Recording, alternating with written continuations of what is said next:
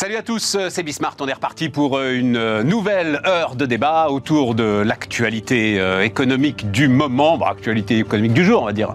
Un mot des retraites, même si beaucoup, beaucoup, beaucoup, beaucoup, beaucoup, beaucoup, beaucoup, beaucoup, beaucoup, beaucoup a déjà été dit. Non, il y a, il y a un petit sujet qui m'intéresse, le conflit de légitimité. J'en ai déjà pas un petit peu parlé hier, donc je vais sonder mes, mes invités là-dessus. Et puis ensuite, on ira faire un petit peu, tiens, de politique monétaire. Et ça doit vous intéresser, la politique monétaire, finalement. C'est les taux d'intérêt derrière.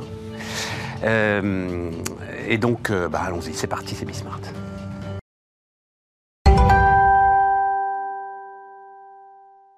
Autour de la table, François-Xavier Oliveau. Salut euh, François-Xavier. Bonjour Stéphane. Philippe Wechter. Salut Philippe. Salut Stéphane. Anne-Sophie Alsif. Salut euh, Anne-Sophie. Non, j'hésitais un peu à la, à la, fin du sommaire parce que il se trouve que là, ce matin, j'ai reçu, il y a des chefs d'entreprise euh, avec des boîtes assez basiques quoi, qui m'écrivent pour me raconter leur quotidien et, j'aime bien ça. Et là, euh, il y en a un, c'était sur les facilités de trésorerie, donc que lui donnait sa banque, que je ne vais pas citer, hein, je ne vais pas rentrer là-dedans, mais avec laquelle il travaille depuis des années et des années. Et là, du jour au lendemain, pas fini. Et non seulement fini, mais euh, vraie tension euh, dans les relations euh, avec sa banque, du fait notamment de la remontée des taux d'intérêt, de l'ensemble de ces éléments-là, et derrière, ce, ce dont il n'avait pas pris la mesure, et moi non plus, la vitesse à laquelle ta note Banque de France se dégrade. Et la façon dont, et ça, enfin, c'est un truc, euh, je vais regarder ça et puis euh, au mois de mars, on en reparlera. Et la façon dont après, en fait, tu as un effet domino à partir du moment, tu dois connaître ça, euh, François-Xavier, dans, ton, dans ton, ta vie de, de, private equity, à partir du moment où la note Banque de France commence à se dégrader, euh, là, ça peut très très vite, il y a des effets dominos qui peuvent très très vite se succéder. Et voilà, et il est là-dedans et je trouve ça intéressant. Voilà. Euh, parce que en même temps, si tu veux, tu es, es, dans un moment où tu pensais avoir des facilités de trésorerie, tu les as pas, donc tu les as plus, donc tu te retrouves quand même avec un bout de PGE encore à rembourser qu'il faut quand même que tu rembourses en urgence, deux trois crédits qui traînaient à droite à gauche pour te remettre d'équerre avec la Banque de France qu'il faut aussi que tu rembourses en urgence. Enfin, ça transforme complètement le, la vie de la boîte. Voilà. Mais je pense que c'est le problème qu'on va avoir pour beaucoup en 2023. C'est ça. C'est-à-dire que euh, en 2022, on a subi un choc remontée des taux d'intérêt, prix de l'énergie. Donc tout le monde a, fait attention euh, en se disant euh, ce sera peut-être un choc temporaire, donc je vais, faire attention. Mais là, maintenant, il faut s'inscrire dans la durée. Et donc les comportements changent, aussi bien celui des entreprises face à euh, des, coûts qui sont plus élevés, comment on, s'ajuste, des ménages, mais aussi du système bancaire, de se dire bah, finalement les taux d'intérêt vont être probablement plus élevés plus longtemps que ce que j'avais imaginé, quelle stratégie je peux mettre en œuvre ouais. Et c'est pour ça que 2023 sera probablement beaucoup plus compliqué à gérer que 2022. 2022, Bruno Le Maire nous a dit, attendez, j'ouvre euh, les vannes, ne vous inquiétez pas, tout ira bien. En 2023, ça va être beaucoup plus difficile parce que euh, on, on, va avoir à faire face à des augmentations de, prix de l'énergie. Il y avait une note de l'INSEE qui était euh, assez fascinante sur ce point euh, la semaine dernière, disant euh, quand on regarde les, les contrats sur l'électricité, c'est 84% de hausse pour les entreprises françaises entre, en 2023 par rapport à 2022. Donc, comment on fait pour s'adapter? Comment on, on, on, on L'INSEE a fait la somme. J'ai vu ça sur ton blog effectivement ouais. ce matin là. L'INSEE a fait la somme en fait de tous les contrats, tout ce qui est remonté ouais. euh, et de toutes les infos qu'elle a reçues ouais. sur les, les contrats nouvellement signés par les boîtes, donc j'imagine. Pour 2023. Pour 2023 et 2023 et comme ils sont pluriannuels, c'est ça. Mais donc il y a une hausse de 83 pour 2023. Et, donc, euh, et oui, oui, mais voilà, ça s'inscrit dans la durée et donc on est chacun euh, essaye de, de, de se préserver face à ce, choc élevé. Et, donc, ça. ça et il y a un moment, ça, on l'avait décrit, euh, euh, il y a un moment un tout petit peu compliqué pour les banques. Ça va bien pour les banques. Hein. BNP crache 10 milliards de bénéfices. Il n'y a pas de sujet. N'empêche que quand même, il y a un sujet un tout petit peu compliqué vu la violence de remonter des taux d'intérêt. Bah, Allons-y direct, enlevons retraite et réforme et parlons politique monétaire. Euh, vu la violence de la remontée des taux d'intérêt, il y a un petit effet là, avec des crédits, notamment crédits immobiliers sur lesquels ils sont collés pour un bon moment euh, à 1%, 1,5%, puis une ressource qui aujourd'hui coûte 3, 4, enfin voilà, on, va voir ensemble s'il si, faut que ça s'arrête.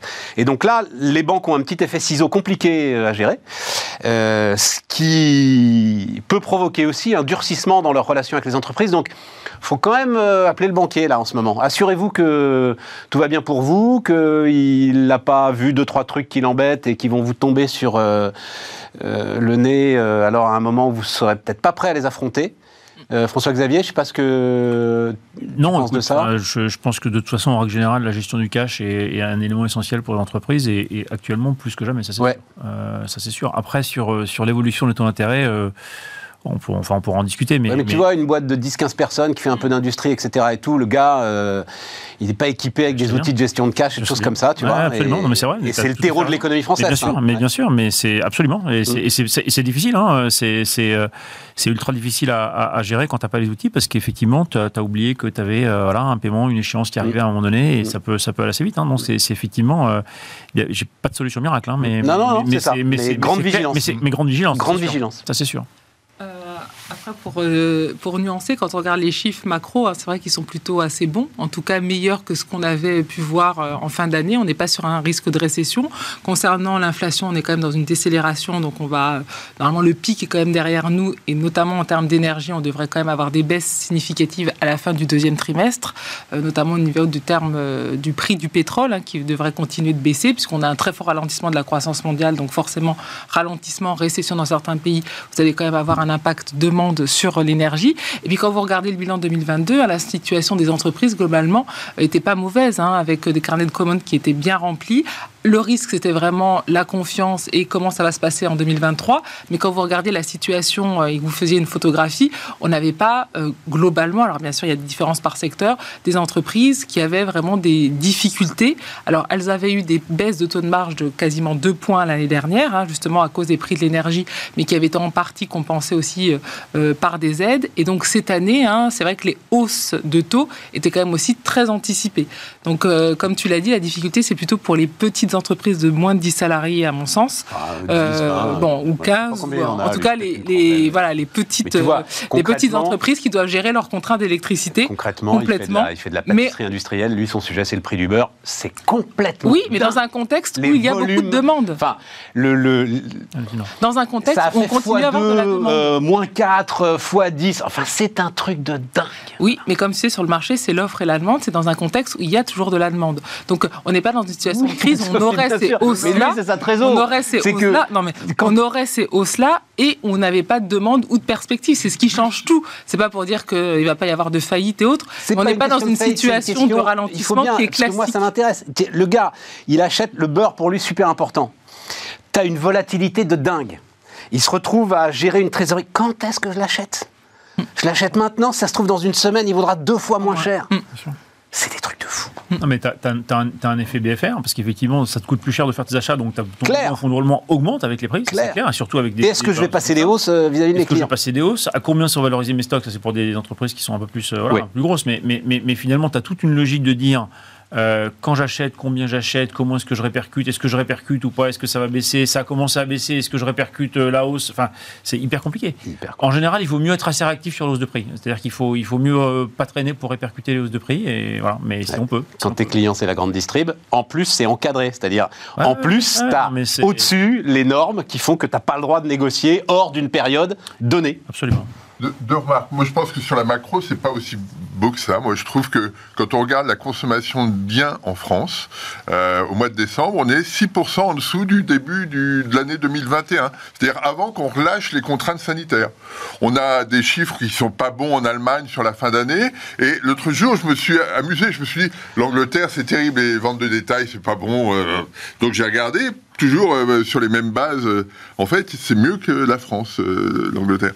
Donc, qu'est-ce que c'est mieux en quel sur, les sur les ventes de détail. Sur les ventes de détail? On est un petit peu au-dessus. Donc il y a une il y a une, une situation quand même qui qui est qui est préoccupante. Et juste sur sur la question du beurre, moi j'ai eu l'opportunité il y a quelques temps d'aller du côté de Nantes et je croise une, une, une boulangère qui avait une quinzaine de personnes aussi, une grosse boulangerie. Ah ouais, grosse boulangerie. Et elle me dit euh, je suis obligé de répercuter le, le prix euh, de l'énergie euh, sur mon pain, etc.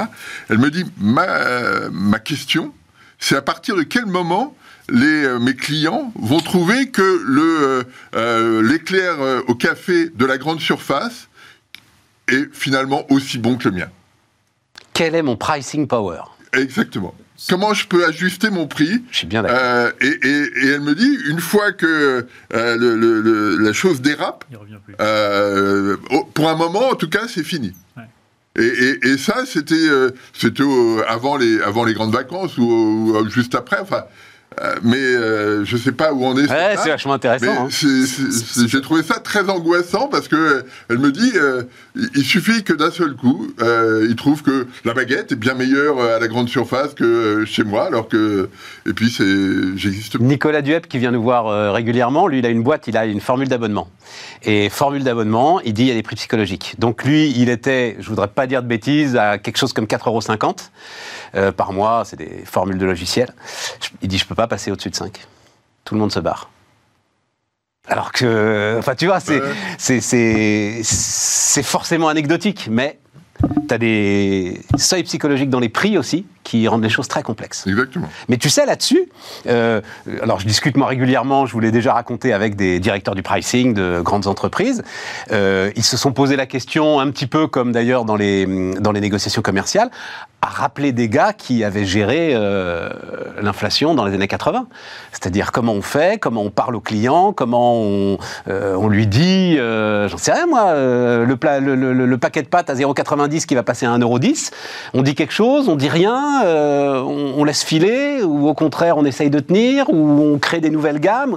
Comment Et un peu perdu face à l'inflation. Mm. Il y a quand même une grosse différence entre. Enfin, Vas-y, vas-y. Les années 2008-2009 où il y avait eu des, des grosses variations dans les matières premières, où effectivement, moi j'étais dirigeant à l'époque et j'avais dû répercuter les hausses de prix parfois jusqu'à 30% Ouais. auprès de mes clients. Donc c'était c'était c'était assez compliqué et effectivement on n'avait pas le choix parce que c'était les matières premières. Donc euh, à un moment donné, euh, voilà. Euh, mais mais l'inflation des années 80 était vraiment une inflation, c'est-à-dire c'était vraiment une dévaluation de la monnaie. Donc c'était une inflation tous les ans. Ouais. Donc, ça, ça, a, ça a duré, euh, enfin, Dix ça, a, ans. ça a été 10 ans. Voilà, 10 ans au bas. oui, au- 11% en France entre 73 et 82. et ça, c'est vraiment une inflation monétaire. C'est-à-dire, c'est tu crées de la monnaie, ça dévalue la, la valeur, de, la- enfin, ça, ça baisse la valeur de la monnaie, et donc ça se retrouve dans les prix.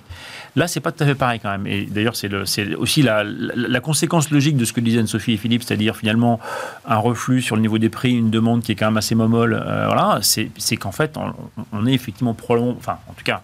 On peut tout à fait envisager l'hypothèse qu'on a passé un sommet des prix, qui seront plutôt baissiers, et que donc le, le niveau d'inflation va, va baisser fortement et à la limite euh, être négatif d'ici la fin. Enfin, en tout cas, moi, c'était ma, ma- ma thèse. Mais Et donc, alors on va voir le- l'image Philippe que tu as mis sur ton blog la semaine dernière. Euh, euh, taux d'intérêt donc et inflation. Parce que la question c'est euh, est-ce qu'il faut s'arrêter ou pas? Ouais. Tu dis quoi, euh, François-Xavier Parce que là, ce qu'elle a dit, euh, Christine Lagarde, c'est elle va pas s'arrêter. hein, euh, on est d'accord. Bien sûr, bien sûr. Euh, J'ai pas noté la phrase. Bon, Elle dit, elle dit euh, on va faire 50 au mois de mars. Et puis elle, elle rajoute à la fin du même paragraphe, euh, toutes les hausses qu'on fera, tous les mouvements qu'on fera dans le futur seront dépendants des données. Oui. C'est-à-dire que le 50 points de base, il n'est pas garanti. Ou il est, est-il garanti ou ne l'est-il pas Mais c'est normal. Là, on a, là, on non, a. ah non, non, non, non, non, non, non, c'est pas la même chose. C'est-à-dire que dans, ce- dans, dans le, sur le 50 points de base, c'est du euh, forward guidance. On dit, voilà, on va continuer. L'autre, elle nous dit, non, non, je, je, euh, si les données ne sont pas cohérentes, on fera pas 50 points de base. Le, le graphe du haut, c'est la zone euro, le graphe Ouais. du bas, c'est les États-Unis, c'est ça, hein, euh, Philippe Et la Donc, courbe aux- rouge, donc c'est le, le taux euh, d'intervention, le refi pour la BCE et le, le Fed Funds pour, la, pour les États-Unis. Et en bleu, c'est le taux d'inflation sous-jacente. Voilà. C'est-à-dire qu'on élimine les questions d'énergie ou d'alimentaire. Et on voit que les, les deux situations sont pas du tout les mêmes. C'est-à-dire qu'aux États-Unis, le taux d'inflation sous-jacent reflue. euh, légèrement, hein, euh, mais et le taux d'inter- d'intervention de la Fed est passé au-dessus euh, du taux de- du taux de la du taux d'inflation sous-jacente. C'est pas du tout le cas en zone euro. Et la préoccupation qu'on doit avoir, c'est que le taux d'intervention, le taux d'inflation sous-jacente, pardon, est à 5,25 au mois de au mois de janvier. C'est le plus haut depuis que euh, l'indice des prix européens existe. Et donc euh, euh, la- Mais la- qu'est-ce que ça veut dire? Ça veut dire que dans ton esprit, il faut que notre courbe rouge, à nous aussi, elle rattrape la courbe bleue? Parce que là, on n'est pas au bout de nos peines. Soit on rattrape la courbe bleue, mais là, on est sûr que 2023 est à la rue complètement en termes d'activité, ou soit la Banque centrale se dit, euh, ben, finalement, toutes les hausses, ce qu'on voit sur euh, le prix des biens, c'est les 84% dont je te parlais, c'est-à-dire les, les, effets de contagion de la hausse des prix de l'énergie sur, euh, sur les prix des, des entreprises. Et, et là-dessus, la Banque Centrale Européenne ne peut rien faire. Et donc, euh, il y a une, situation qui est extrêmement compliquée pour, euh, pour la Banque centrale, parce que à remonter les taux euh, pour essayer de, coller sur, sur le taux d'inflation sous-jacent, il est sûr qu'on rentre en récession. Et d'ailleurs, l'enquête le, de la Banque centrale européenne auprès des banques nous dit les, les entreprises ont un, une demande de financement de l'investissement qui s'effondre littéralement. On va voir ce que ça donne. D'ailleurs, là, c'est le, le directeur de la conjoncture de Rexecode qui a envoyé justement euh, une courbe aussi où on voit voilà, les, les, taux moyens des crédits aux entreprises, où clairement, euh, ben voilà, la, la, la, courbe est quand même euh, impressionnante. Donc, donc voilà où on en est. C'est enfin, une courbe de, de, prix de commodité. Ça ressemble à. Ça ressemble, ouais, non mais, t'as raison, as raison, l'impression de. C'est monté beaucoup trop vite pour ne pas descendre très vite. C'est ma vision, pardon, mais... Mais, ah, mais là, c'est les taux d'intérêt, là. Hein. oui, c'est les taux d'intérêt, bien sûr, mais c'est pareil. Mais, mais aujourd'hui, et, et, j'entends tout à fait qu'on est à un sommet d'inflation euh, corps, on est janvier 2020... On n'est pas forcément à un sommet, on est au plus haut. On est au plus haut, pardon, on est au plus haut. On est au plus haut. Janvier 2023 est le dernier mois euh, où l'inflation va être calculée par rapport à un mois de paix c'est-à-dire où il n'y avait pas la guerre en Ukraine, c'est-à-dire janvier 2022. Le, la, la, référence, l'inflation, c'est le niveau des prix. Ah ouais, je comprends, je comprends, mois. À partir du mois prochain, à partir de février, on va se comparer à des mois de guerre. Moi, j'attends le 31 mars. 31 mars, c'est l'annonce de l'inflation du mois de mars de la BCE. Entre maintenant, entre le, la, la, base de prix de janvier 2022 et la base de prix de mars 2022, il y a au moins 4 points d'écart. Donc ça veut dire que mécaniquement, tu as 4 points de baisse en deux mois qui vont, être, qui sont, qui, qui, qui vont apparaître. Après, il y, aura ensuite une baisse ou une hausse du, du niveau des prix, mais, mais déjà, tu as mécaniquement 4 points qui disparaissent. Non, mais donc, ça, on pourra l'avoir sur l'inflation globale, pas forcément sur l'inflation absolument, sous-jacente. Absolument, et, et, ça c'est sur l'inflation globale. Le, parce, que il, parce, que les, les contrats d'électricité des boîtes et donc le passage dans les prix, c'est maintenant. Elles étaient couvertes pour beaucoup d'entre elles. Hein. Absolument. Donc c'est maintenant mais, que ça va se jouer. Ça veut dire que tu as encore de l'inertie sur certains prix, oui. tu as aussi de la baisse sur d'autres prix. Aujourd'hui, si tu veux, le niveau des prix en, en, en depuis en gros juin aux États-Unis, le niveau des prix est assez plat, grosso modo. C'est-à-dire que on continue à se comparer par rapport à, à 12 mois plus tôt, mais le, le niveau du, de, je parle pas de l'inflation, je parle bien de l'indice des prix. Hein.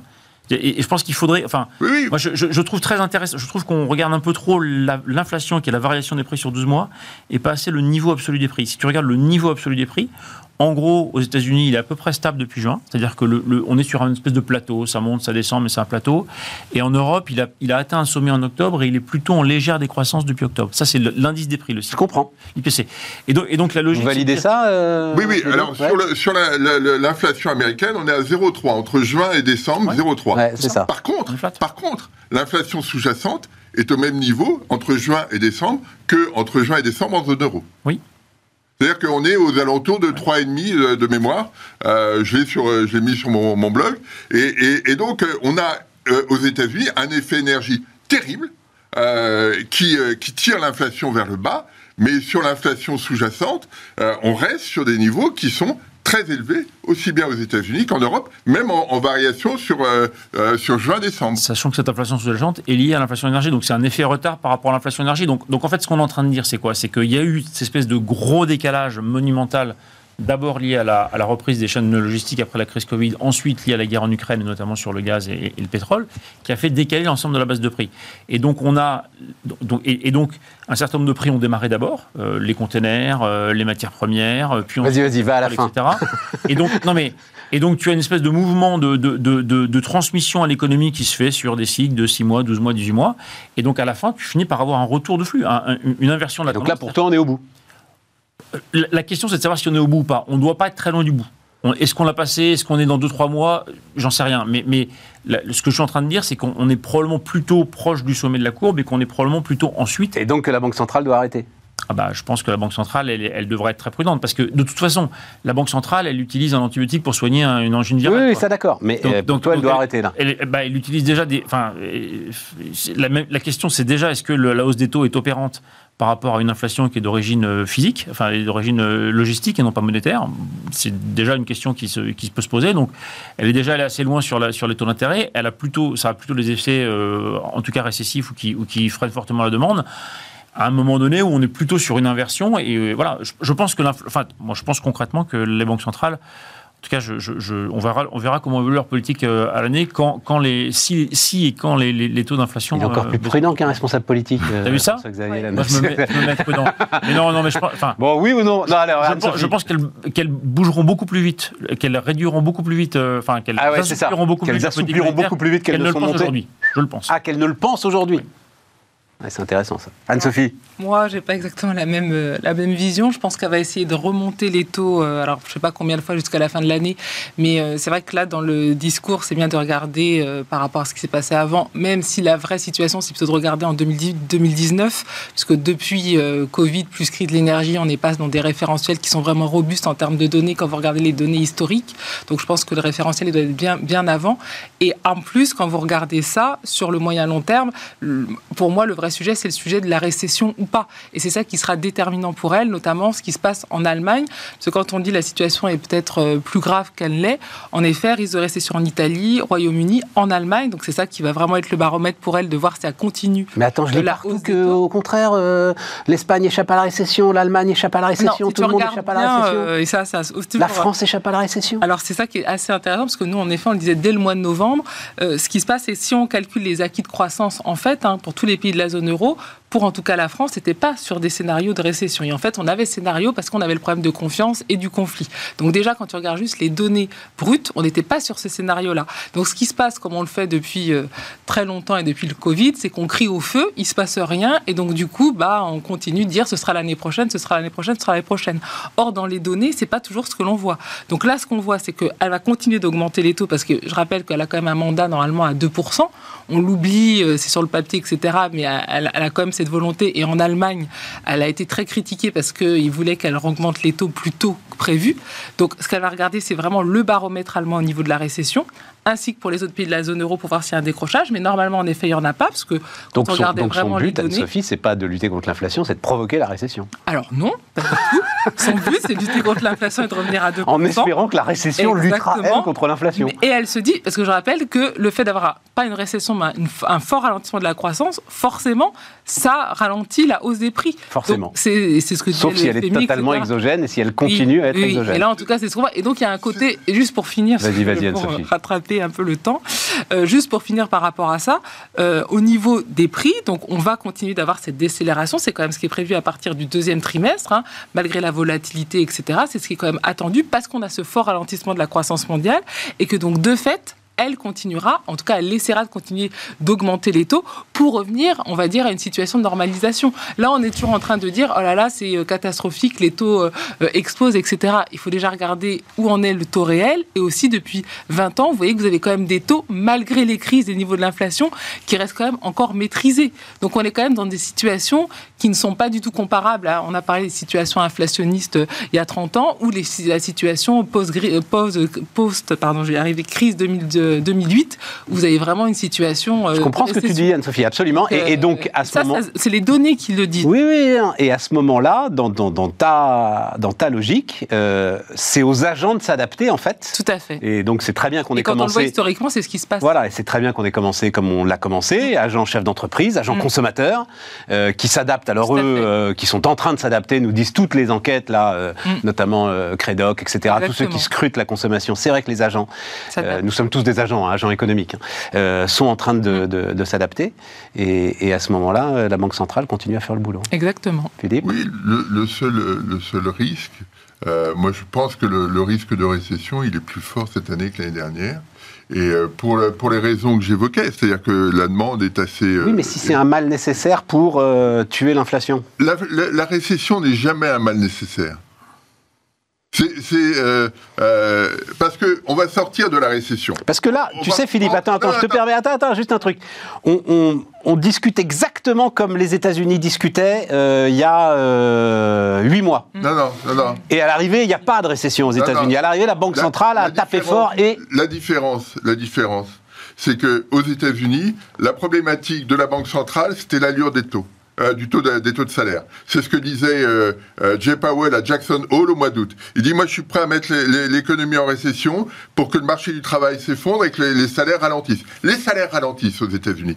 Et, on, est, on, perçoit probablement un changement de, de, de, rapport de force entre les, chefs d'entreprise et, les salariés. il y a 500 000, 517 000 créations d'emplois au, de, au mois de janvier aux États-Unis. Les salaires ralentissent. Changement quand même.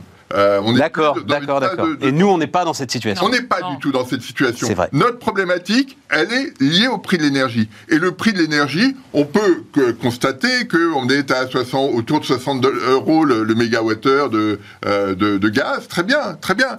Euh, on était à moins de 20 euros avant 2019. Hein. Donc de toute façon, il va falloir qu'on s'adapte. Et, euh, et, et on, le risque, c'est d'avoir euh, une récession avec euh, une, avoir à s'adapter avec des prix de l'énergie beaucoup plus élevés. Comment on sort de ça? Est-ce qu'on sort finalement, c'est pas très grave Non, c'est beaucoup plus difficile. Et puis derrière les prix du, les prix de, du gaz, il y a les prix alimentaires qui sont très élevés partout. Et, et qui sont conditionnés par les prix de l'engrais, etc., qui, qui dépendent du prix du gaz. Et donc ces prix alimentaire, ces prix de l'énergie risquent de rester élevés.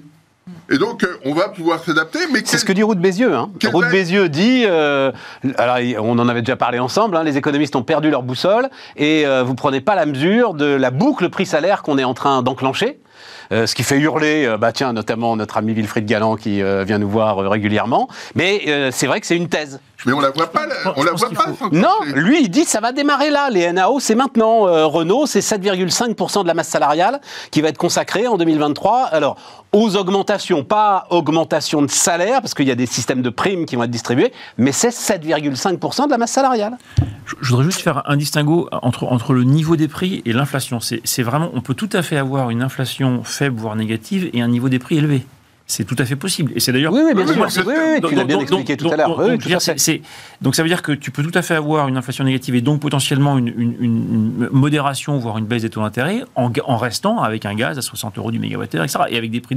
Et, et, ça, c'est un, un, mais c'est un contexte qui va être un peu, un peu nouveau. C'est de dire finalement la vie reste chère, le pouvoir d'achat reste dégradé, mais comme il est relativement stable, légèrement montant, légèrement descendant, peu importe, on a quand même un environnement économique où les taux sont revenus à un niveau raisonnable, et donc tu peux avoir tout à fait un niveau. Tu le vois, tu le vois très clairement. Attends, juste un mot, parce que tu le vois très clairement avec le gasoil aujourd'hui. C'est-à-dire, tu le vois très clairement, le gasoil est en train de repasser au-dessus de 2 euros le litre, euh, ce qui, euh, il y a euh, deux ans, nous a déclenché un climat pré-révolutionnaire, et ce qu'il a, bah, voilà. Par rapport les gens sont adaptés. Non, juste pour finir là-dessus, parce que c'est euh, important sur en effet la, vision mais moyen long terme. Quand on calcule encore les acquis, parce qu'il faut toujours rappeler qu'on est quand même toujours dans une politique budgétaire qui reste assez accommodante. Même si Bruno Le Maire, même si au niveau de l'Europe, on dit bon ben voilà, il va falloir aller vers la normalisation. Quand on regarde la trajectoire des finances publiques et du désendettement, on n'est pas du tout sur le scénario de après 2008 où on voulait couper les dépenses publiques très fortement pour revenir à des finances publiques euh, solides. Là, c'est pas du tout la question. Donc c'est vraiment un, on préserve la croissance pour pas rentrer en récession et on continue le stimuli budgétaire, même s'il sera plus euh, en effet sectorisé ou euh, euh, plus canalisé dans tel ou tel secteur, mais en tout cas, on le continue. Et quand on voit même l'évolution de, des projections de pouvoir d'achat, on voit qu'on est légèrement négatif en France, mais on n'a pas le décrochage qu'on a pu avoir dans certains pays, notamment du Nord, qui ont des économies beaucoup plus ouvertes. Donc, on est dans un scénario plus avec les acquis de croissance. Par exemple, pour la France, on était déjà à plus 0,4 cette année, grâce à ces politiques budgétaires, à ces quoi qu'il en coûte qu'on a eu avant. Donc, on a déjà ces acquis qui sont, voilà, qui sont calculés hein, au niveau des données. Et par rapport à ça, on aura cette décélération de l'inflation parce qu'on aura un très très fort ralentissement de la croissance. Et même au niveau de l'énergie et de l'alimentaire, hein, l'énergie 20% euh, de la hausse des prix, l'alimentaire reste à 15%, là aussi on s'attend à une décélération dès le deuxième trimestre parce qu'on aura un, effet juste demande, il y aura moins de consommation. Euh. C'est ce qui, explique la, ce qui explique le ralentissement de la croissance. Ah. Donc forcément, moins de consommation, vous allez avoir un impact sur les prix. Après, le, après la pause, euh, Philippe, garde, garde ta verve dans un instant.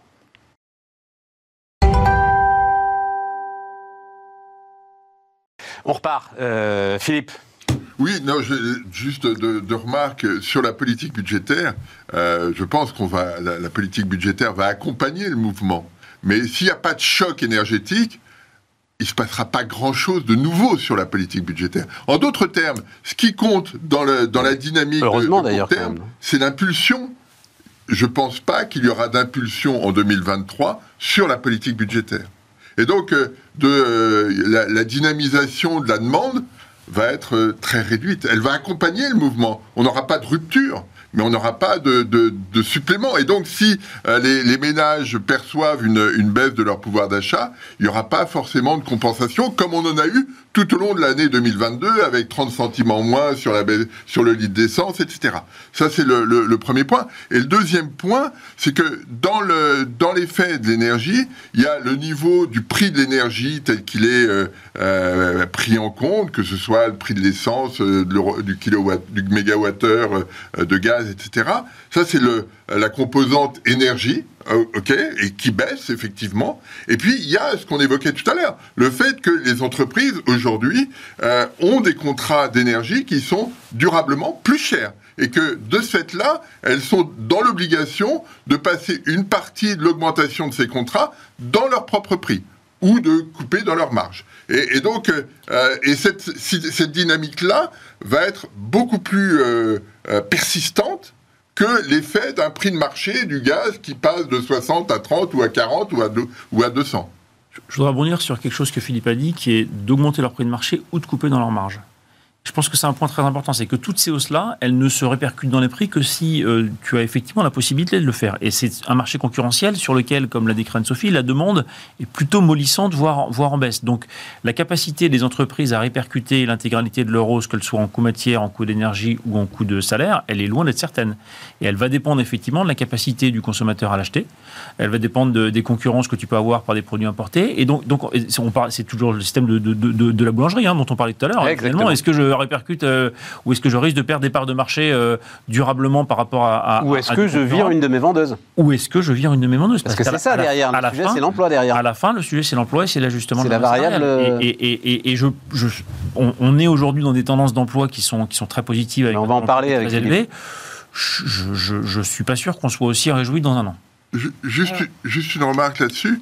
Euh, moi, ce qui me préoccupe, c'est l'enquête de la, de la BCE auprès des banques. L'investissement est en train de ralentir fortement. Si on continue, euh, là, il y a une vraie problématique. Si on, si on mord sur les marges des entreprises et que les conditions de, de financement se, se dégradent, l'investissement va être euh, très mal.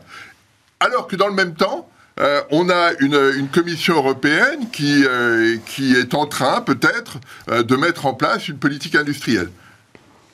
Comment, comment on, on articule tout ça oh, alors ça. Ah, mais... Écoute, on va attendre la fin des contributions avant la politique industrielle de la Commission. Non, non, non mais c'est le discours. Euh, oui, de Van der Leyen, mais enfin. Non, mais c'est l'idée de mettre en place. C'est l'idée d'accélérer les procédures. Voilà, mais. Pour le dire d'un mot, euh, Anne-Sophie, tu t'es, as regardé ça aussi de près. Euh, aujourd'hui, euh, la réponse en fait euh, à, à l'IRA, c'est essentiellement aide d'État, marché public. Oui, oui, ouais, mais accélérer. En fait, la force du truc de Biden, c'est que c'est du crédit d'impôt. Oui. C'est automatique. Exactement. Un PIEC, moi, le, donc pardon euh, sur cet acronyme européen, mais donc en gros pour avoir des un, un, un programme de subvention qui sorte euh, de du Conseil de la concurrence, enfin de Madame euh, Verstagen. Euh, c'est deux ans. Deux ans entre le dépôt du projet et euh, la possibilité de commencer à décaisser les subventions. Là, ce que dit euh, Van der Leyen, c'est qu'on devrait passer à six mois. Voilà. Bon. Par rapport à ça, et, et pour revenir. Hein, tu sais, les, non, juste un, euh, parce que juste un mot là-dessus, parce que ça, ça me frappe moi. L'IRA, c'est alors selon les estimations entre 380 milliards et 450 milliards, etc. Et mais notre plan de relance européen, là, c'était 750 milliards. Hein. Mm -hmm. On est tout à fait à la hauteur en termes de pognon et de mobilisation. C'est bien que c'est dans la tuyauterie que ça fonctionne pas. Non, non, non, non. non. Le, le, plan européen, euh, il, il, entre temps, entre temps, il y a eu la relance Biden du mois de mars euh, 2021. Enfin, il y a eu, il y a eu pas mal de, de relances euh, américaines aussi. Hein. Euh, on peut pas reprendre uniquement l'IRA euh, pour comme comme référence. Et la, la problématique sur sur le plan européen, c'est qu'il y avait deux parties dans ce plan européen. Il y avait une partie de, de crédit gratuit, si je puis dire, mmh. et puis une partie d'emprunt. Mmh. Et, et, personne n'a pris l'emprunt à part l'Italie et quelques un ou deux, un, deux, un ou deux autres pays. Et donc, euh, ce que nous dit Van der Leyen, c'est voilà, il reste encore de l'argent. Mais bien sûr, mais même chez nous, il reste de l'argent. Je l'ai dit dix fois, il reste 50 milliards. De, Il reste 20 milliards du plan Sarkozy. Si tu veux, c'est un problème de tuyauterie, euh, Philippe. Oui, mais... un problème de c'est un problème d'orientation. La grande différence entre l'IRES qu'on fait en Europe, c'est qu'aux États-Unis, ils utilisent la, la politique de lutte contre le réchauffement climatique pour protéger leur marché. Nous, on a d'un côté les objectifs en termes de climat de décarbonisation et de l'autre côté une politique industrielle qui est euh, embryonnaire, en tout cas qui n'existe pas vraiment. Et donc on a beaucoup de mal à lier les deux. Ce que fait les États-Unis, c'est pas en termes de, masse monétaire que c'est intéressant. Hein. quand on compare, on peut être à peu près sur les mêmes choses. En plus, c'est sur 10 ans. Donc c'est pas ça le sujet. Le sujet, c'est que les États-Unis disent pour avoir et avoir des subventions, il faut acheter une voiture qui a été faite aux États-Unis, avec une chaîne de, valeur localisée aux États-Unis. Donc c'est ça le sujet. En Europe, vous allez avoir des subventions pour acheter vos voitures électriques, vous pouvez acheter une voiture chinoise, américaine. C'est ce qu'on va faire massivement d'ailleurs. Voilà. Donc c'est ça le sujet. c'est pas un sujet de volume, c'est le sujet de comment on l'utilise pour relocaliser la production. Parenthèse refermée. Euh, je sais plus, parce que c'était une longue parenthèse, je sais plus où tu voulais en venir, Philippe. Euh, vas-y, Anne-Sophie, vas-y, je t'en prie. Euh, à, à, monsieur sur les risques sur l'emploi, etc.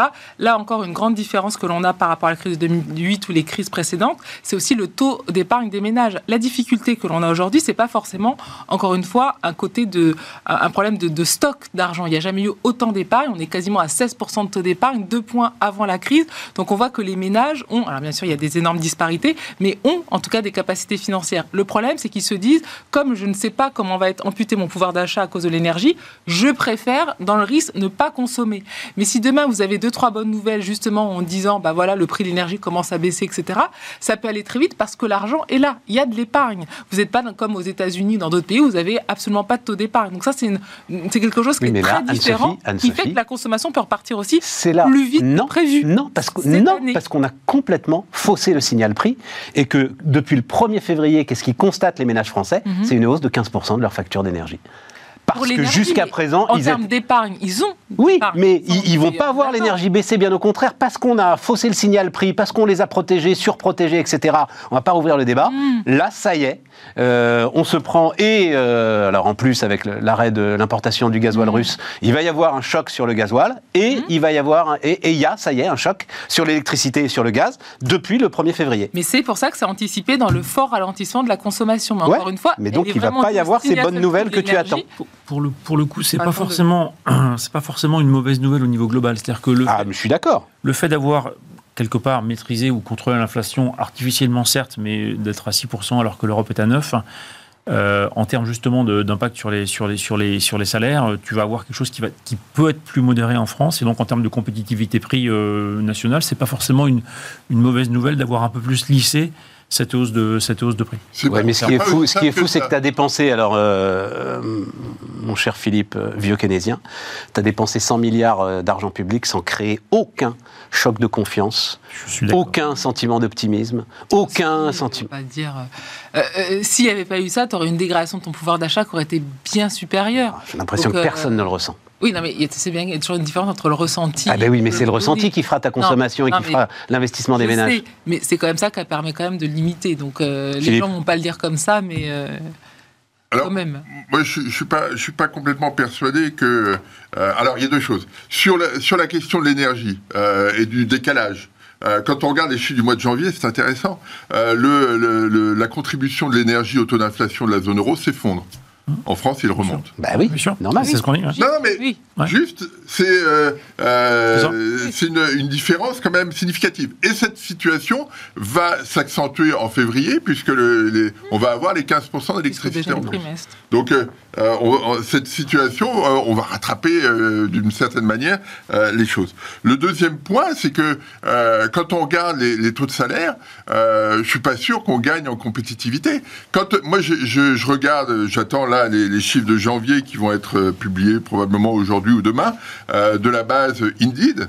Euh, c'est une base assez nouvelle qui reprend sur le, site Indeed toutes les annonces qui sont qui sont publiées et, avec les taux de salaire, etc. Ils font ils collationnent les, choses et, ce qui est intéressant en France, c'est que c'est des pays qui sont observés celui qui colle le plus à l'inflation. Pour une raison assez simple, c'est qu'il y a un effet SMIC euh, qui, Mhm. qui joue. Euh, en Allemagne, on a eu des hausses, mais on a là un mouvement de, de repli. En Italie, il y a pratiquement pas de hausse de salaire, vu à travers ce- cet indicateur. Aux Pays-Bas, pas plus, alors que l'inflation en Italie ou, aux Pays-Bas est beaucoup plus élevée. Et donc, euh, ça rebat les cartes d'une façon importante. Et, euh, je suis pas sûr que, in fine, on, s'en sorte aussi facilement que ça, parce que euh, les, salaires augmentent quand même de façon significative. Inci- Incidemment, ce décalage d'inflation entre la France et le reste de l'Europe qui est tout à fait vrai, parce qu'effectivement, on a passé, enfin en tout cas, on a passé un sommet, c'est peut-être pas le sommet, mais on a passé un sommet en octobre euh, sur, le niveau des prix en Europe. On l'a pas du tout passé en France, on continue à monter. Et donc, on a cette espèce de décalage entre l'inflation en France et l'inflation en Europe, qui, je pense, peut fausser la perception qu'on a de l'inflation en fait. C'est-à-dire qu'on a l'impression que les prix continuent à monter. Euh, ce qui est vrai en France, ils continuent à monter, effectivement, et notamment dans l'alimentaire, et notamment, effectivement, avec les effets de l'énergie, mais, mais ils sont plutôt baissiers en zone euro, et je- Non, non, ça peut... non, non. Le- regardait tout à l'heure le- les, les- les prix, euh, la- l'inflation sous-jacente qui est au plus haut Non, non, non, je historique. parle des- de l'inflation, y compris, le, le- les, y compris les, les, euh, les hydrocarbures. Donc, euh, je passe le, du totale. d'inflation Ah oui, la oui, totale. mais la totale, met l'énergie donc- dedans. Donc, donc, je mets l'énergie dedans, absolument. Euh, et donc, donc on, a plutôt, on est plutôt dans des, dans des, dans des, dans des directions qui sont, qui, sont, qui sont opposées en France et en Europe. Et je pense que ça peut biaiser notre perception de, de, de, de l'évolution et de l'inflation et des taux d'intérêt. Voilà. Ce qui veut dire que c'est pas simple d'être banquier central quand même. Ça, c'est sûr. Ça, ça l'a jamais été. Ça, mais- euh, On rajoute les tensions, des- Mais non, mais aussi Euh, Et en. Mais voilà, c'est ça. Et en plus, honnêtement, on te demande, enfin, on, on te donne un marteau pour, pour, pour planter une vis, quoi. Enfin, je, je- non, mais euh, honnêtement. Ce qui fait mal au mur. Bah, ce qui fait mal au mur. Ce qui fait mal au mur, retrouves- ça fait tu te retrouves à devoir gérer une inflation qui est une inflation qui est essentiellement d'origine non monétaire par un outil monétaire. C'est et, et, et, et comme, comme l'a rappelé Anne-Sophie, c'est ton mandat. C'est-à-dire que on te donne un outil et on te dit maintenant euh, l'inflation est à 9% en zone euro, votre mandat c'est 2%. C'est un mandat univoque. Alors que la Fed a un mandat qui est, qui est, qui est à la fois sur l'inflation et sur la croissance. Le mandat de la Banque centrale c'est l'inflation, point barre. Et donc effectivement c'est super compliqué parce qu'on te donne un. Tu dois gérer un, un- un- un phénomène économique sans avoir l'outil pour le faire. Après, je pense que c'était aussi un des paris du gouvernement quand on regardait son projet de loi de finances sur les projections de chiffres, hein, notamment en termes d'emploi, même si en effet on est assez sceptique sur le, le 5% euh, de plein emploi à la fin du quinquennat, hein, bien sûr. Euh, c'est qu'on devrait continuer à avoir une demande robuste, alors même si en effet la politique budgétaire euh, va rester assez lissée, mais moi je pense que si demain il y a un nouveau choc de l'énergie, Ah oui, il y aura de nouveau un Bien chèque. sûr, bien sûr. Donc euh, voilà, ça va quand même encore toujours s'adapter pour garder un minimum de pouvoir d'achat. Et le rattrapage par rapport au reste de la zone euro, bon là ce qu'on voit c'est que c'est vrai que les pays du Nord ont été très touchés, mais c'était pas que l'aspect énergétique, c'était aussi l'aspect commerce extérieur et augmentation du prix des intrants qu'ils ont beaucoup plus subi que nous qui sommes dans les services. Donc là aussi il faut faire attention. Eux ils ont cette baisse qui est normale puisqu'on a un peu cette crise là qui est un peu derrière nous et ils subissent beaucoup plus les prix d'énergie alors que nous on n'avait pas ça et donc on revient plutôt à la normalisation. Après de là de dire qu'on va avoir les mêmes taux d'inflation ayant des économies assez différentes, euh, voilà, moi je pense qu'on va garder un écart, surtout qu'on aura en effet le ralentissement de l'économie. Donc là, tout le monde euh, va en bénéficier en fait. Et alors, Philippe, tu as fait un petit calcul sur l'emploi Mm. qui m'a euh, intéressé. Donc, tu dis qu'au au, au T3 2000 au troisième trimestre 2022, il y avait un million et demi d'emplois en plus en France par rapport à une situation classique, donc avant euh, Covid, avant 2020, de rapport entre le PIB et l'emploi. C'est ça, j'ai bien compris hein, euh, J'ai ton pris- truc. J'ai pris la, la- la productivité euh, de, de, de 1990 à 2019. Euh, non, non, de 2015 à 2019. J'ai regardé la tendance récente euh, et euh, que j'ai prolongée jusqu'au T3 2000, euh, 2022. Et, et j'ai regardé si on poursuit cette tendance de la productivité au regard de, des chiffres du PIB qu'on a pu avoir sur la période, quel était le niveau d'emploi associé? Et au, dernier, au troisième trimestre 2022, qui est la dernière donnée dont on dispose, l'écart est d'un million et demi. Donc, il y a un million et demi d'emplois. Alors, ce qui est très troublant, c'est que. Mais est-ce a- que tu veux dire non productifs finalement euh, ben, Ou la- en tout cas qui ne non, pas la productivité qui était dégagée précédemment C'est plus compliqué que ça. Parce que effectivement, il y a euh, a priori un million et demi d'emplois en plus. Euh, mais dans le même temps, euh, les entreprises embauchent en CDI. Ouais. Plus que plus qu'en CDD à, à plus d'un mois. Ouais. Donc ça veut dire que elles ont des perceptions sur le marché du travail qui vont changer. Euh, elles ont des taux de- d'emploi vacants qui sont historiquement élevés. les entreprises ont embauché, elles veulent continuer d'embaucher, et les ménages, dans le même temps, euh, quand on regarde l'enquête euh, auprès des ménages de l'INSEE, le, le la principale source de fluctuation depuis que l'enquête existe en 87, c'est la perception du marché du travail. Et donc, euh, quand la perception est très positive, les, euh, marchés, euh, la confiance est très forte, et inversement. Là, la confiance des ménages est à un niveau extrêmement bas mais les ménages ne sont pas inquiets sur. Mais le chômage est redescendu euh, dans la liste des priorités. et, donc il y, a, une espèce de puzzle, de paradoxe absolu, euh, qui euh, qui est pas simple à comprendre. Les, alors à l'OFCE, Eric hier dit il y a des emplois qui sont en rétention, on embauche en espérant que demain ça ira mieux. Mais euh... toi, tu dis pas ça. Tu dis, si je comprends bien, ça m'intéresse. Tu dis, et ça, je le constate tous les jours.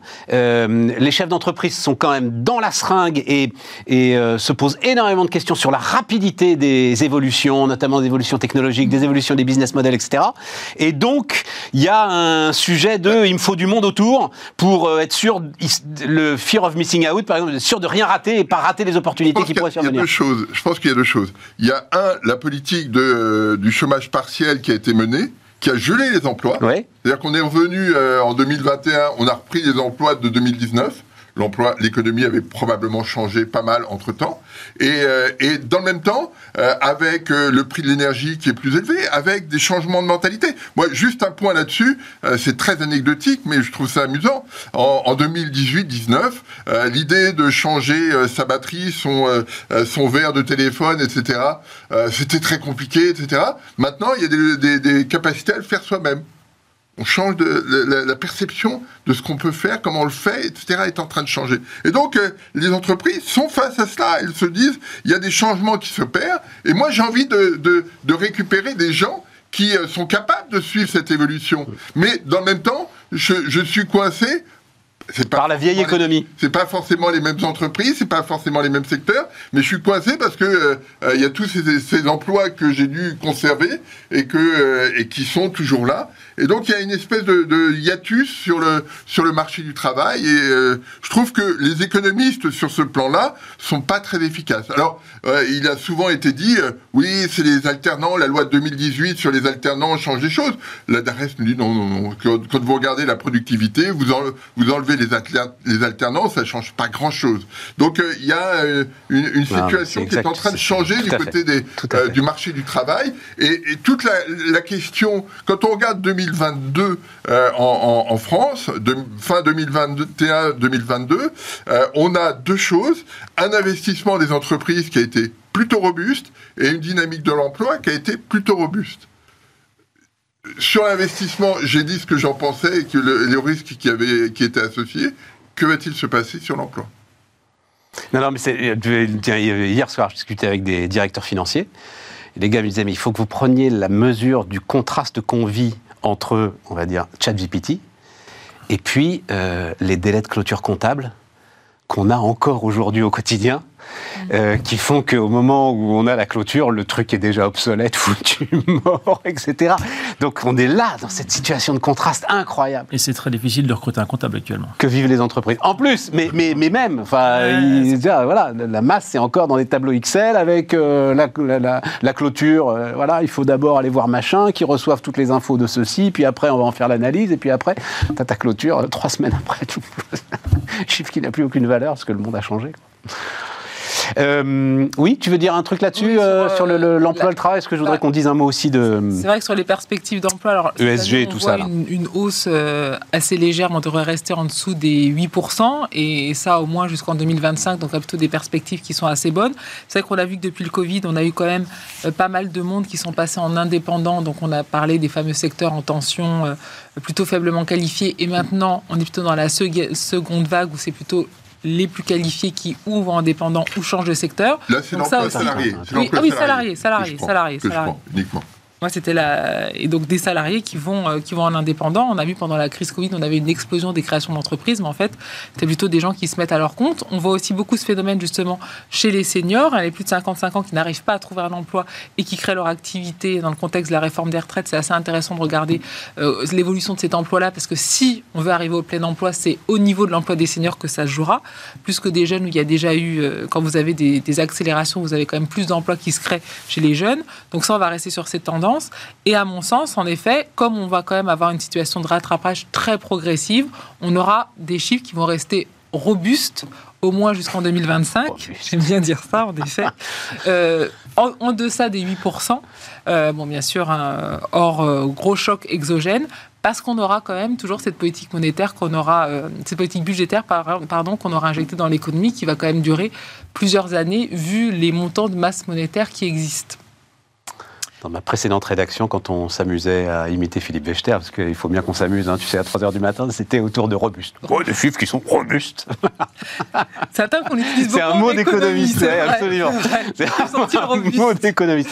Euh, François-Xavier, comme euh, c'est un de tes sujets de prédilection, euh, personnel et professionnel, c'est vrai que donc c'était une étude Capgemini Research qui m'a un peu troublé plus de la moitié des entreprises ont réduit, donc là c'est à l'échelle mondiale, hein, c'est gros trucs, machin, grosses boîtes, etc. Et tout. Plus de la moitié des entreprises ont réduit leur perspective d'investissement dans le durable et pensent continuer à le réduire pour euh, les 12-18 prochains mois. Au cours des 12-18 mois passés, plus de la moitié d'entre elles ont réduit les investissements dans des domaines comme le packaging éco-friendly, le suivi des émissions carbone, la conception de carrosseries plus légères. Tous les secteurs sont concernés. 74% des dirigeants indiquent que la demande à l'égard des produits et services durables a diminué et que beaucoup de clients ne souhaitent pas payer davantage pour euh, ces produits dans le contexte macroéconomique actuel. Il y a plusieurs choses. En Moi, à chaque fois que j'en ai parlé deux, trois fois autour de cette table avec des gens qui, comme toi, étaient dans le truc, m'ont dit n'importe quoi, c'est pas du tout ce que je constate. Ouais, moi, c'est pas non plus. Que... Alors, tu as, plusieurs choses dans ce que, dans ce que tu as dit. Il y, a, y, a, un premier truc qui est important qui est le client n'est pas prêt à payer pour un produit plus durable. Ça, c'est vrai. Ça, c'est absolument vrai. Et donc, en Et fait. ça, ça n'évolue pas, ça. C'est toujours. Bah, il y a peut-être quelques segments de clientèle qui sont prêts à payer une prime de prix, qui sont en général plutôt des gens aisés, qui voilà. Mais, mais, globalement, globalement, non. quand je bosse avec des entreprises, je leur dis euh, n'espérez pas le placer une hausse de prix parce que votre produit est plus durable. Si vous pouvez le faire, tant mieux et super. Mais mais mais mais ça ne doit pas être dans votre modèle économique. Votre modèle économique, il doit être sûr.